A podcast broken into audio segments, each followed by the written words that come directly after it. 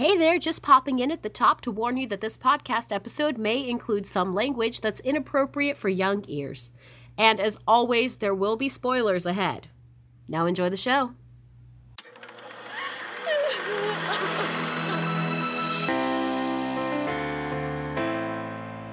Hey there, welcome to Tearjerkers, the podcast where we rate movies on a scale of how much they make us sob. Because sometimes you just need a good cry, and we're here to tell you where to find it. I'm performer, writer, and anti monarchist Mabel Shimizu, and today I'm joined by a special guest host. Would you like to introduce yourself? Hi, everybody. It's Karina here, friend of the podcast and roommate of beloved regular co host, Kimia. You may recognize me from guesting on a previous episode, Lars and the Real Girl. Check it out if you haven't listened yet. Um, highly recommend it. Shameless plug. I'm happy to be back, and I'm ready to talk about how amazing Angela Lansbury is, even that she can make me cry in her animated form. That's great. And welcome back to the show. Thank you for having me again. Um, are you ready to dive into the Disney-fied Russian Revolution, the movie? Yes. So today we'll discuss amnesia, Getting slapped in the face at a Russian ballet, being a rotting corpse that thrives on pettiness. and the universe sending signs in the form of a puppy. It's Anastasia. Yay! and then we'll finish with what made us cry this week. But before that, Karina, do you want to talk about why you wanted to cover Anastasia in your guest host episode? I remember you asking me the question of different movies that were a comfort or a good cry cry with me movie. Um, I did have some suggestions for nostalgic movies that were kind of like a gentle hug that I would turn to in times of um, just different emotional states, not not necessarily states of emotional turmoil, but um, that felt more like a comforting hug. And Anastasia was definitely one of them. What about you? Yeah, I was excited to talk about this movie. I grew up watching Anastasia and regularly confusing Anastasia with other Disney princesses and then getting corrected by people who were adamant that Anastasia is not a Disney princess who are now wrong in the year of 2021. Unfortunately, y'all lost that battle. Yeah. But yeah, I love this movie. I grew up watching it all the time and it's just it, it is very comforting. I like what you said about it being like a warm hug. oh. Really nice. Yeah, that's great. I'm glad that you had a very similar relationship, and it sounds like um, so many of us from the generation we were born in and kind of just growing up with this movie within our childhood are also able to be comforted in the same way. So, before we get into that discussion on the movie and different ways that we relate to it and um, dissect it now as adults, um, would you be able to read the synopsis of the movie for the listeners? Sure thing. Young Princess Anastasia loses her memories while barely surviving the curse placed upon her family by Rasputin. Ten years later, she strives to reunite with her grandmother, her only living relative, while struggling to remember who she was. Rasputin returns to fulfill his curse, and Dmitri, the kitchen boy turned con man, and Vlad, a former nobleman, unintentionally thwart his attempts while guiding Anastasia to her destiny. What a great movie. Before we get too deep into it, though, let's take a short break. This week's episode of Tearjerkers is brought to you by glowing power objects. I totally realized rewatching this movie last night that this movie is the reason why, as a child, I thought the color green was evil. I loved this so much as a note. it, it was also very uh, revelatory to me as well. Like, oh, uh, and not just in the, the case of Slytherin, but also just like green light and the color green throughout the movie. Maleficent the in um Maleficent! Yeah, not like the new version, but like the classic like Sleeping Beauty, she had like green Green glowing magic. flames. But like now as an adult, I love glowing green objects. Like I'm like, "Oh, that's clearly powerful. That's clearly magical." I love a glowing crystal. Like we have em- embraced the villains in all of us that love that glowing green color. I, exactly. I think that might be why. Yes. I'm just remembering more um Disney villains with the color green now too. Oh yeah. I it was at the point where like I couldn't even like touch the L'Oreal Kids bottle that was green. That came in like the pack of like L'Oreal Kids shampoos that my mom would get from Costco. I wouldn't even touch it. And she would have to that give it away to another family. What was the magic one. Was it the watermelon one? oh, I love the watermelon one. I think I grew up to like be fine with it, but there was a point where I was like so terrified of the color green because I thought it was evil that I wouldn't touch things that were green. Those, I mean, they're scary. They were terrifying little like gargoyle gremlin demon things that would sprout from the oh god. I'm having flashbacks now. yeah, when the green gl- gremlins came out from the reliquary when they were on the train, the train scene fucked me up Oh yeah. as a kid, and even to this day, it still fucks me up. Um, no trains, thank you. Um, no trains, thank you. no trains, thank you. TM. When they fucked up like the um, cart car co- train car connectors, Mhm. however you would call that, and like used CGI magic to fuse them together into like what Mhm. resembled some type of like bat guano that will always burn in it, it, itself into my memory and i will try and slough off as much of that memory as i can but it, it does still deeply remain as a scar in the back of my mind um, and then the, the green scary um, fantasia-esque beast that rises Mhm. up to destroy the train bridge overpass of that crevasse. Like, no Yeah, thank. I agree. No thank. Happy without. Children's movies are sometimes traumatizing. Sometimes, a lot of times, Uh, especially ones why- from like the 90s and 80s and before. why do they do that? I don't know. How do they think they could get away with that? I don't know. I feel like I grew up with all these stories, especially like these animated movies that had these glowing objects that were imbued with power. And so as a child, I always wanted something very beautiful that I thought would give me like abilities or power. I it's like the magical objectivizing. I don't I don't know how to describe it, but do you know what I mean? Like this fixation on like special artifacts. No, I, I, I had similar experiences of, as well. Like, oh, this is my special locket. It when I open it, I um, go into my magical fantasy realm, and Oh, yeah. when I open it, suddenly fairy wings sprout on my back, and suddenly I'm a fairy, and um, no one Uh-huh. understands but me because I'm special and I'm ten years old. Yes, fuck me up. That is it. it's such a mood to just want to be magical or special in some way, which is Mhm. also woo, ge- getting off topic from the ad break, but um, is anything off topic from the ad break? just th- the need to feel special, like oh, maybe I'm secretly a princess and I just don't know it, oh yeah. or even um, going back to Harry Potter and Green of just Mm-hmm. oh, but when will I finally get my invitation to the Hogwarts School of Witchcraft and Wizardry? Like when when will my day come where I am recognized for this special little character that I am?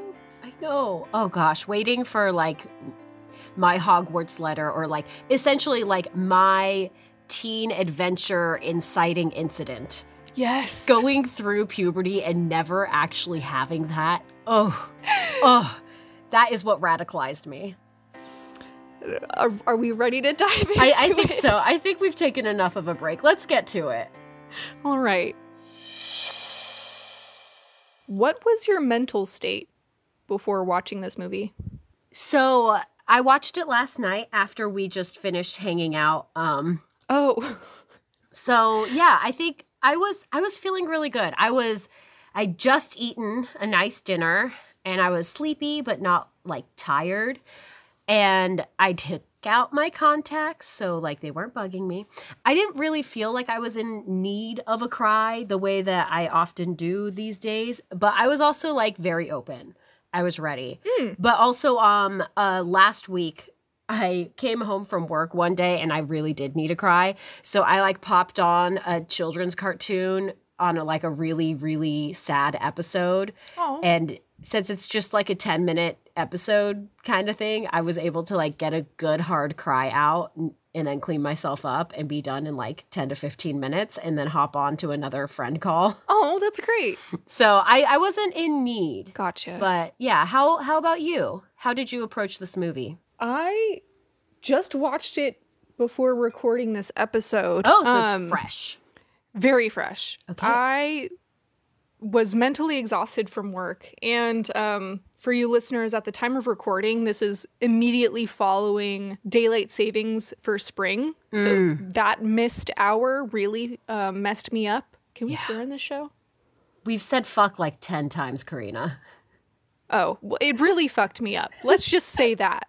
Um, I also um, was wanting to approach this movie from a perspective of child me.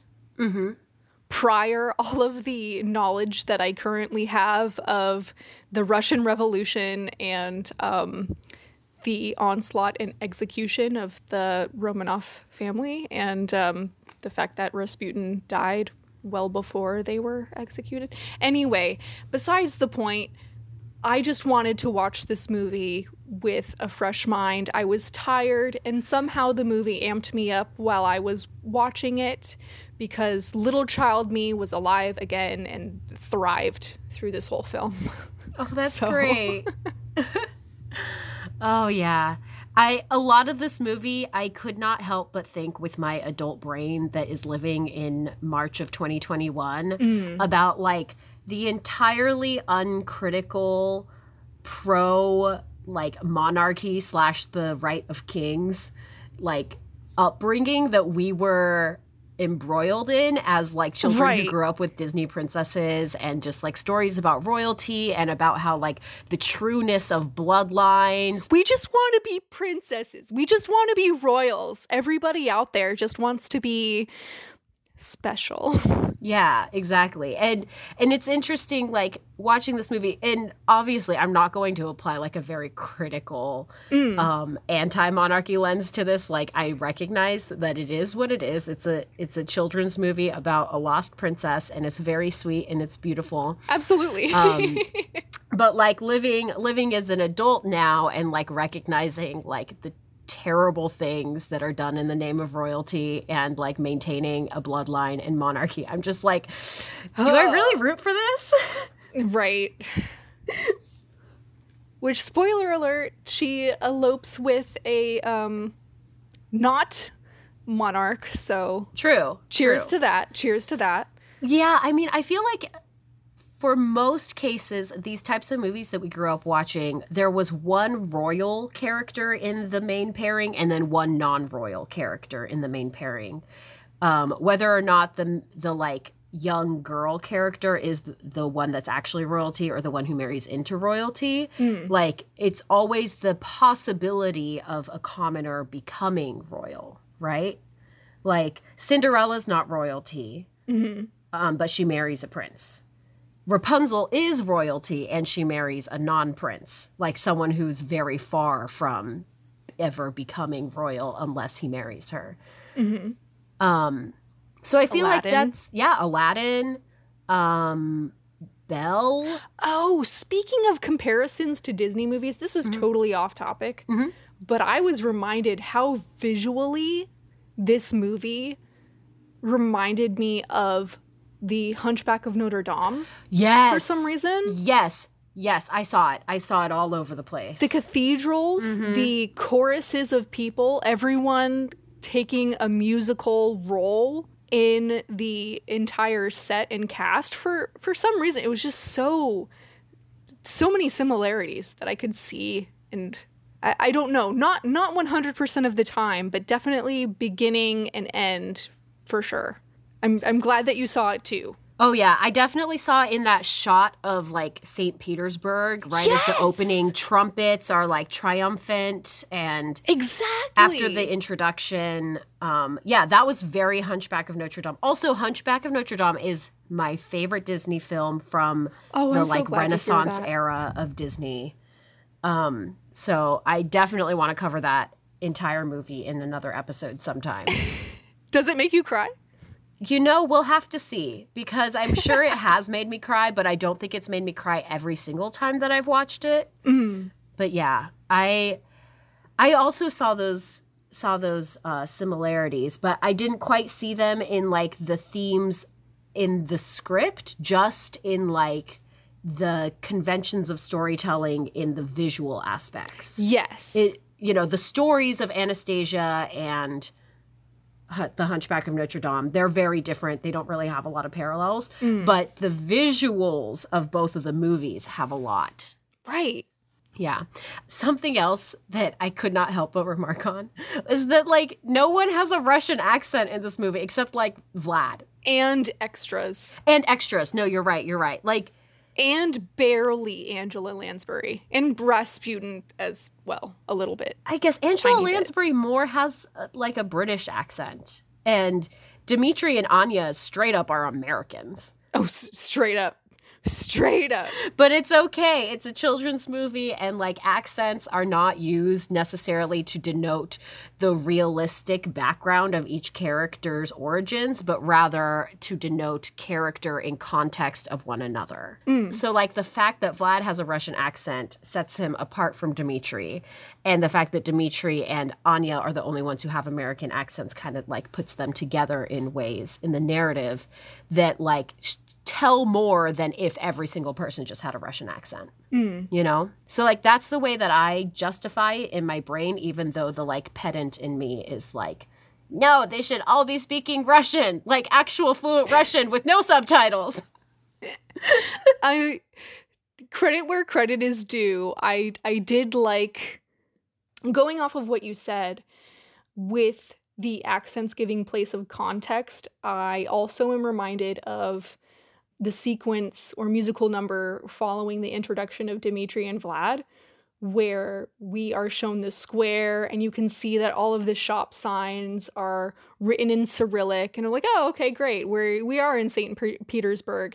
And yet when Anastasia is leaving the orphanage, Mhm. she comes across a street sign and both of the directions are in pure English. You're right. I didn't notice that at all.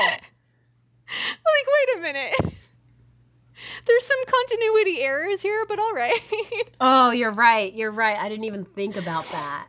The Uh. Sophie has a very like French accent too, which Mm-hmm. plays off of the accent and context thing, which I love the Parisian house that they come across. But that Oh, yeah. Mm-hmm. that's catering to child me and wanting to live in a French cottage and enjoy the greenery and have a little garden with a sundial and a puppy. Oh, Um, I know. How picturesque. So, are you ready to get into it? What what got you emo? What got you crying? Um, I was hit sooner than I thought. Yeah. um it, it hit me a little early on in the movie rasputin comes in and he dispels his curse or not dispels his curse fuck Expels? expels his curse he casts his curse on the family at the point in time where anastasia and her grandmama are fleeing and trying to find a way out Mm-hmm.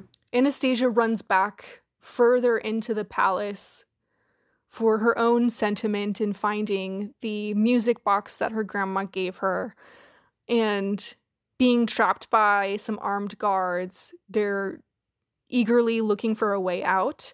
And that's when I started getting choked up. I'm like, oh, what if this was something that actually happened in history? And then Oh. Dimitri is ushering them out through the wall and they're just trying to stay together. Like they don't know if they'll end up together and mm-hmm. see each other to the end. They're terrified and all of that leading up to um the train scene where their hands aren't able to stay held together and then once upon a december starts playing and i just I know. god damn it no tears start welling i didn't cry at that time but i sure did get emotional and uh, that was part number one Mm-hmm. what hit you first I would say so. My first, like, oh, I'm welling up. I got the waterworks started. Um, was a little bit later. It was after we had the time jump and all of like rumor in St. Petersburg.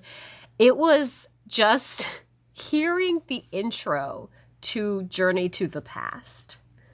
Yes, me too. I got goosebumps, and I'm like, oh, it's time for Anastasia's want song. Anya, sing it, please. It's so good. Like all of It the really songs is. in this movie are excellent. There is not a bad song in this movie. yes. Like there is one song that I totally forgot about until this rewatch, but the rest of them are all so memorable. What song? Um, it's the one that Vlad sings on the ship when Dimitri and Anya are dancing. Oh, yeah. Yeah, I, I forgot about that song, but the rest of them I like have burned in my mind from the time I was a child. And yeah, just listening to that that like tinkling piano melody at the beginning of Journey to the Past got me to start watering up. Oh, And and just the line home, love, family, there must have been a time I had them too. yes. That got me teary. What about you? What was your next part? she just wants a play. That was mine too. That was my second one. I oh, following that, I have um when Anya makes it to St. Petersburg and she enters the palace in search of Dmitri, not fully realizing that it was her childhood home. She has amnesia. She fell off a train. Um but when again, once upon a December, that motif starts playing again, and then the the rush of the wind blowing through the palace and just memory triggers. I was full on like just teary eyed, still not crying, but super teary eyed with um the ballroom scene Yes, me too. I of the ghost dancers. exactly. Yeah. And then her dad, Ghost I Dad. Ghost Nicholas. oh yeah. Dancing with her father in the in the ghost memory thing. It's so beautiful. Like both of those songs are just so emotionally evocative and nostalgic for something that you can't quite put your finger on.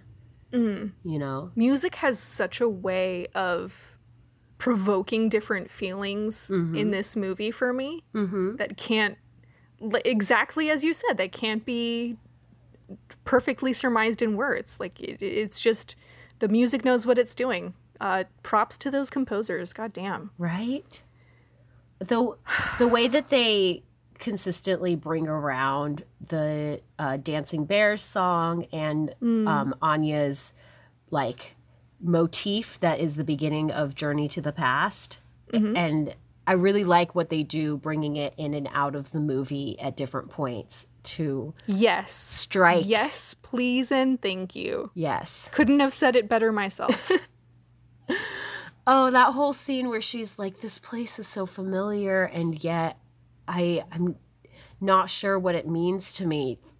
That got me really teary. I was just thinking Yes. about like her yearning, her loneliness, and knowing that she must have someone out there for her. Nearly remembering, but not quite. Like the pain of losing her entire family and all of her memories of them. heartache. The sound of heartache. Yeah. But to be emotionally blueballed by Dimitri, I have this in all caps, Uh-huh. disrupted by Dimitri immediately after that note. Wow. I don't think I've ever been like emotionally whipla- whiplashed like that very recently. Mm-hmm. Wow, very rude, Dimitri. I even hated him at that moment in time. Note following that, and this is this falls upon an irrelevant but funny detail. I loved how the lesser caricaturized characters. Mm-hmm. This would be um, uh, Grand Duchess uh, Maria, which would be. I call her Maria. I guess she's Marie, but I call her after like what she probably would or who she probably would be named after. So that's Angela Lansbury's character, Grand Duchess Marie. Um, and Anastasia, of course, and then Dimitri, especially Dimitri. His expressions and how they were captured in animation were Mhm. so fascinating to me, Oh yeah. especially when he was um, being introduced to Anastasia and just using his con man Mhm. expressions. I'm like, wow, I feel like I'm looking at a very human, non animated face for Mhm. some reason, and just the way that these expressions are. And sometimes they look ugly, Yeah. but in a very like intriguing way. And Mhm. I'm kind of glad that they went with that. Um, the ugly crying too. yeah.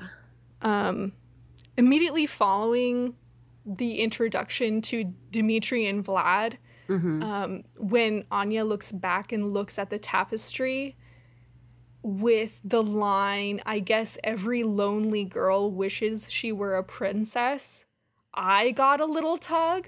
oh, that's so real. I'm like, yes.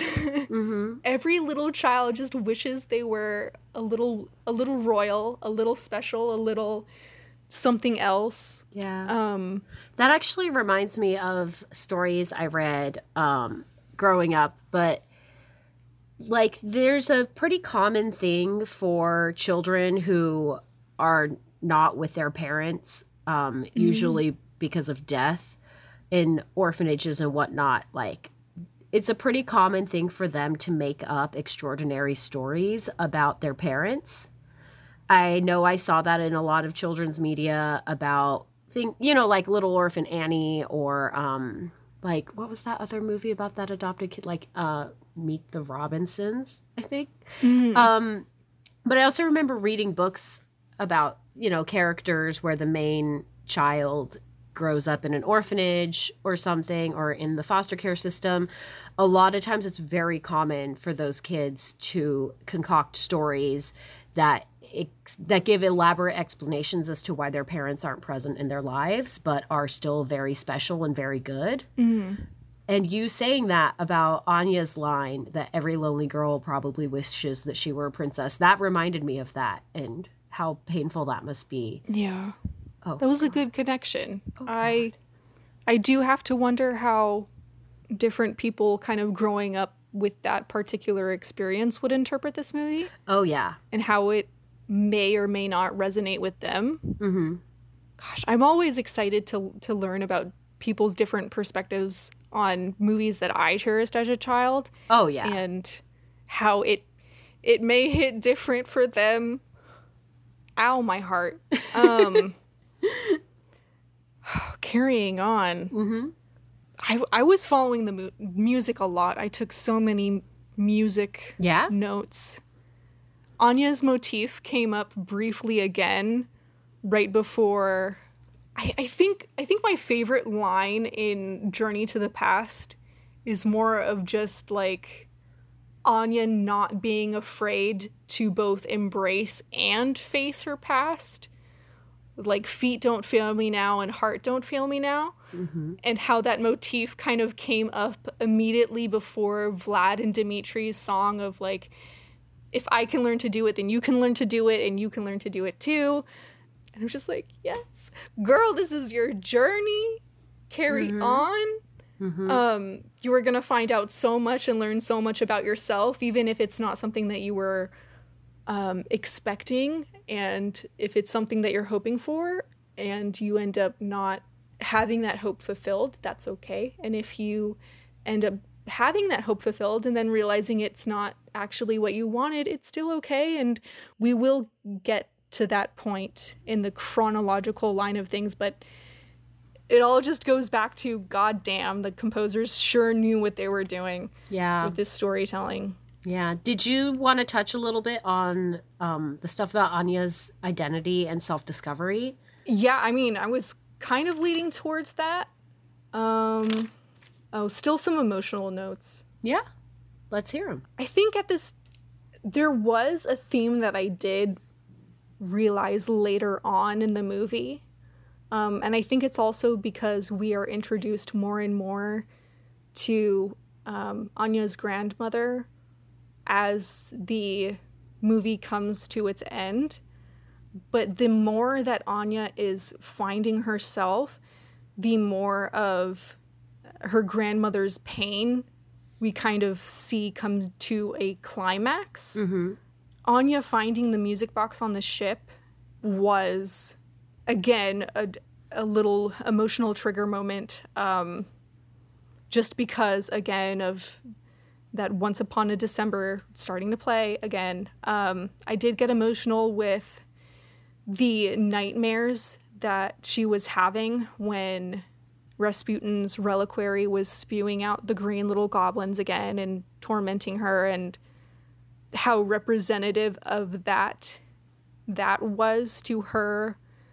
Sometimes facing your past can be really heartbreaking. Mm. I have to realize that Anya probably has so much repressed PTSD Mm. from what actually happened to her family because they are all gone now, and her grandmother is most likely her only living relative. When she says like faces, I keep seeing so many faces. I'm like, oh my oh, god. Oh yeah, because I I'm pretty sure that the figure in her dream that is like coaxing her down off of the cliff is her father. It was her father. yeah, like that just fucked me up. That that was a lot to think about. Like chills actually. And there's like the possibility that the other girls in the swimsuits were her sisters. Were her sisters. yeah. Yeah. you don't really you're not really able to put those into words as a kid they're kind of just there and it, it it clicks you're kind of able to register it but not in a way that makes you realize it in the grand scheme of things at least not for me maybe i just wasn't a smart kid but ooh I don't think that's true. it's just it's kind of hard to make all of those emotional connections at once Mm-hmm. God, just the more that her memory comes back to her, the more emotional that I was getting. Mm-hmm. She mentions on her final interview question with um, Sophie that, yet like in vague detail, gives the details of how she escaped from the palace. And Dimitri has his revelation, and I'm like, oh shit, here Oh, we go.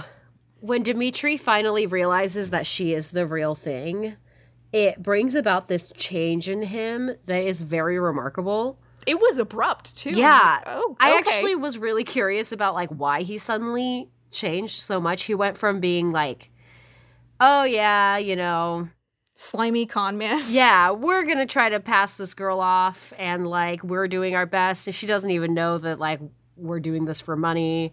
To suddenly being like this upright, noble gentleman. And I was kind of like, why why is that he suddenly suddenly is like, "Oh, I have to do like the fully right thing."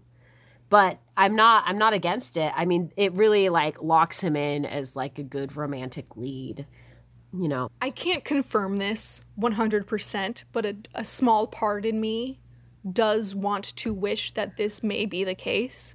But along with Vlad realizing that even if Anya doesn't doesn't get exactly what she wants and even if this isn't the character that they want her to actually be so they can get a monetary reward Mm-hmm. she will find some kind of solace and home in Paris. And maybe they do, through Anya's character quirks and snarkiness and being the wonderful girl that she is, like falling in love with her as a person, kind of all root for her greater good. And I kind of see that a little bit in that song before they finally get to Sophie's cottage home outside of Paris or wherever they end up being on that very odd map of Europe um, that they kept revisiting on their travels. Um, I, I just want to think that over time, after saving each other's lives from a train and a ship Um, that maybe they just wanted the best for each other. Yeah. And when he realized that she actually was who she really was, he was just like, well, shit, I have the memory now of actually being that boy in the palace, and I saved your life. Yeah. I'm gonna be good now. I think in some way it it was what you said about um, him falling in love with her as just Anya, and I think maybe he was starting to imagine a life for them where she didn't succeed in convincing the dowager duchess that mm-hmm. she was the granddaughter.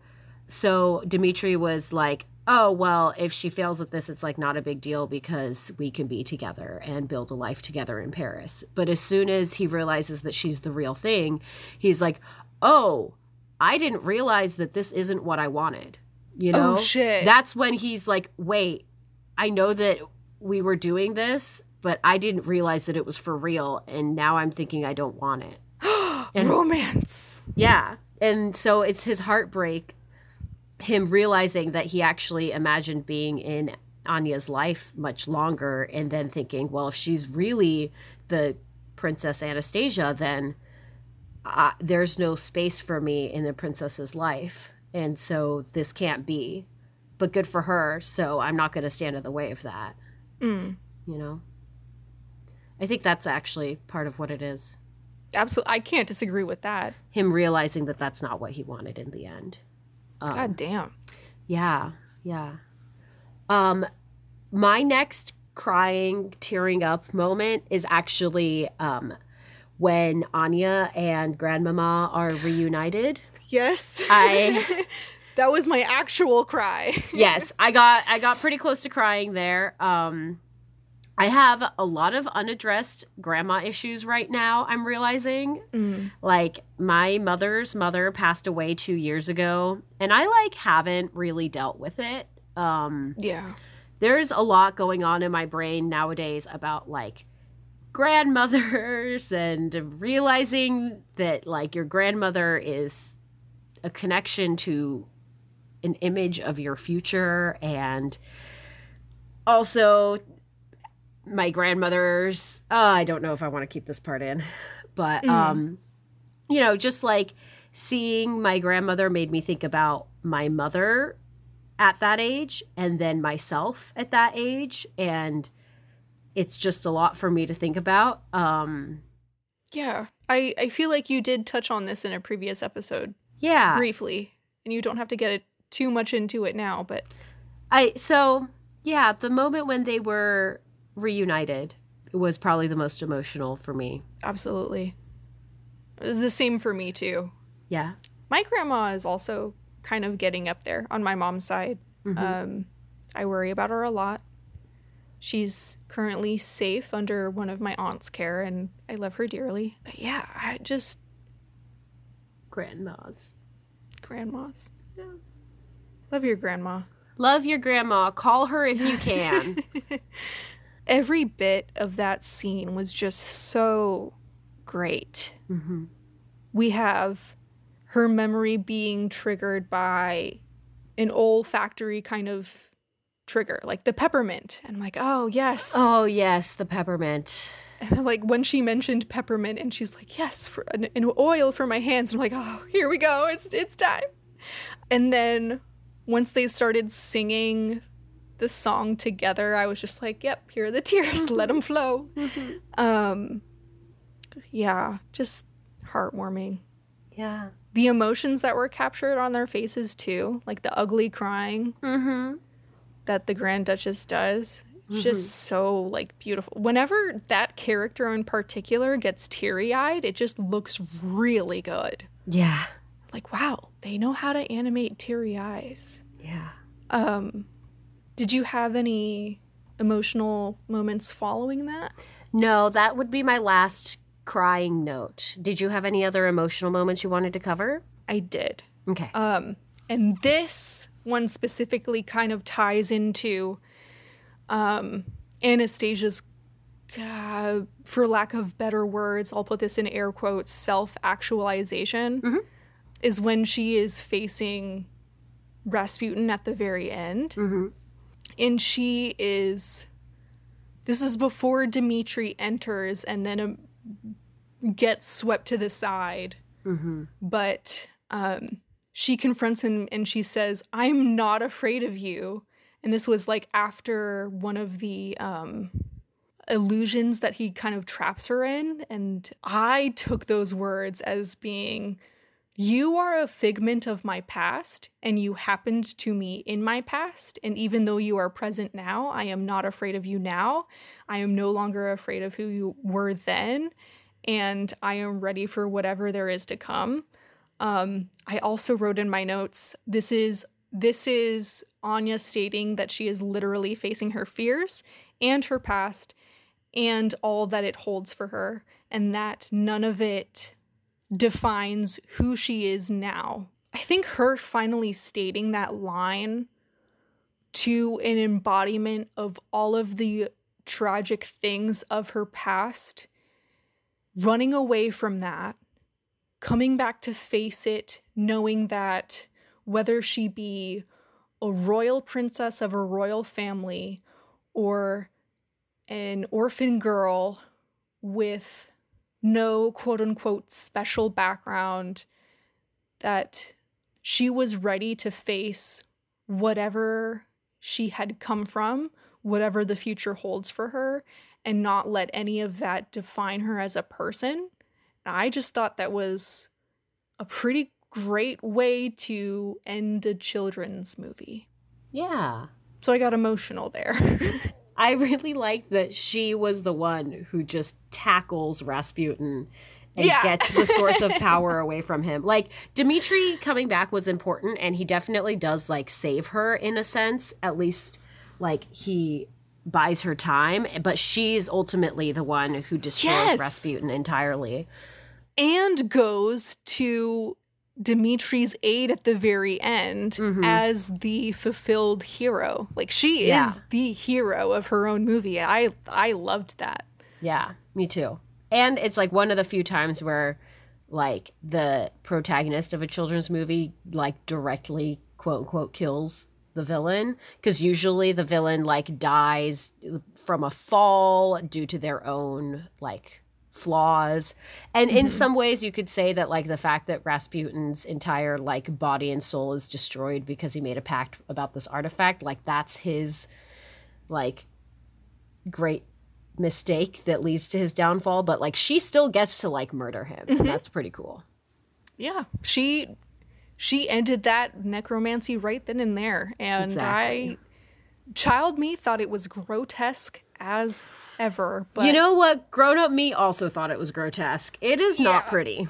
It's not. The, the bones disintegrating into dust were a lot um mostly it was like the flesh boiling off of him. That was yeah. that was a lot. They sure had fun Yeah. drawing every frame of that didn't they? Um yeah. questionable.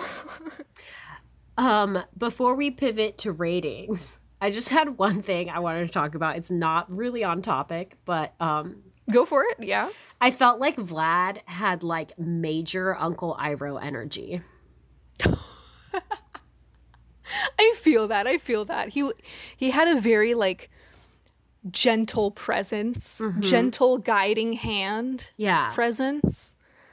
I I loved him as a silent character too. The emotions that they captured and the different gestures that he had. I loved when Dimitri and Anya were arguing in the beginning and he would ta- take I don't know if it was in It was like just like his notes or what the but who's winning who each won argument. argument?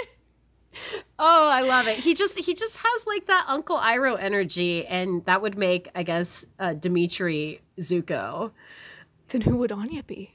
I mean, I think that's where the metaphor that breaks down. Um, What's that ship pal? um, yes. I mean, I'm. We don't need to get into uh, Avatar: The Last Airbender ships, but um, I just really like the the calming, gentle presence as well as the like guidance and like non-threatening older man who like once held a seat of power in the regime that has fallen but like has quite distanced himself from it you know just some parallels just some Yeah. just some parallels here Well, that was a good note. I I like that a lot actually. thank you so are you ready to give ratings Oh, right. Um what was the rating scale again? yes i'll go over it so one teardrop is bone dry. Two teardrops i could see myself crying but i didn't this time. Three teardrops it got me a little. Four teardrops i cried. And five teardrops full sobbing. So what was your rating? Um surprisingly, and maybe it's just because I've seen this movie enough times, not quite for some time, but enough times. I think was maybe a three and a half teardrops. nice There was only one scene where I did actually cry, mm-hmm. but yeah, I think it was. I think I was teary majority of those emotional scenes versus I, I expected myself to cry a bit more. What about you? my rating is going to be a 2.75 Okay, it got me teary eyed a little bit here or there, but I didn't really cry. I think that if I was like in a more vulnerable position, like if I really, really needed to let it out, I think I could cry at this movie, which is what got me you know up a little bit um Mm. but there nothing actually like rolled down my cheeks and i i didn't quite get to the that like peak of oh i'm i'm crying it just got me like teary here and there um but i loved it it's beautiful yeah, it it definitely I think um, goes with the purpose of what made this something we decided to cover this week is just it's a comfort film. yeah yeah So I'm I'm glad that we both enjoyed it. That's that's good to hear. all right before we get to the closing segment let's take a break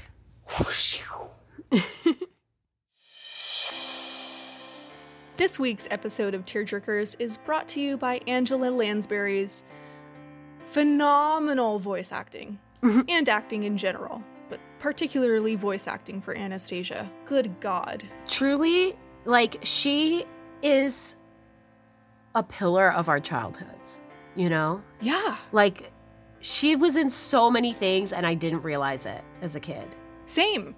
Murder She Wrote, especially, oh kind of awakened that. Like, wow, this is. okay She's phenomenal. I love her. i was thinking mrs potts but like Oh my God. See, I didn't even remember she was Mrs. Potts. how could you not remember mrs potts that's like what i know angela lansbury from Just, just not in this moment. She's so good. There were there were a lot of points in Anastasia where I wasn't sure for a second if this was Angela Lansbury. I was pretty sure it was because of when the movie came out, but like if this movie came out now, I would think that it was Julia Julie Andrews. really. Um yeah, I think it's just because of Julie Andrews being the narrator on Bridgerton. Oh God. Um Fair. um loving loving her work on that. But this is about Angela Lansbury who is also phenomenal, incredible. An icon. Yeah, voice of our childhood. And also, slightly unrelated, but voice acting, um, Christopher Lloyd, who voices Rasputin, was having the best time in that recording studio. Absolutely relevant. Are you kidding me? Like we're t- we're talking about two two geniuses in the acting acting world. His like squeals and screams of terror and delight throughout the movie are just so fun. I feel like the way everything was animated in his character was captured so perfectly with the way that he voice acted it. Oh, yeah. I mean, it almost sounds like they put him in the studio, told him to make noises, and then animated around the sounds that he made. Which technically they do. Yeah, but technically. I I don't think it could have been done any differently if it wasn't Christopher Lloyd. Mm-hmm. Just two icons. I, I I can't think of dancing bugs the same way if it were a different voice actor. Yeah. Or a mouth on a beard instead of on a face the same way. Mm-hmm. Yeah. The mouth on the beard. I still think about that a lot. Me too. Yeah. Yeah, that's great for kids. oh, yeah. Anything else you want to say about Angela Lansbury? I, I just gush. I love her. I think she's great.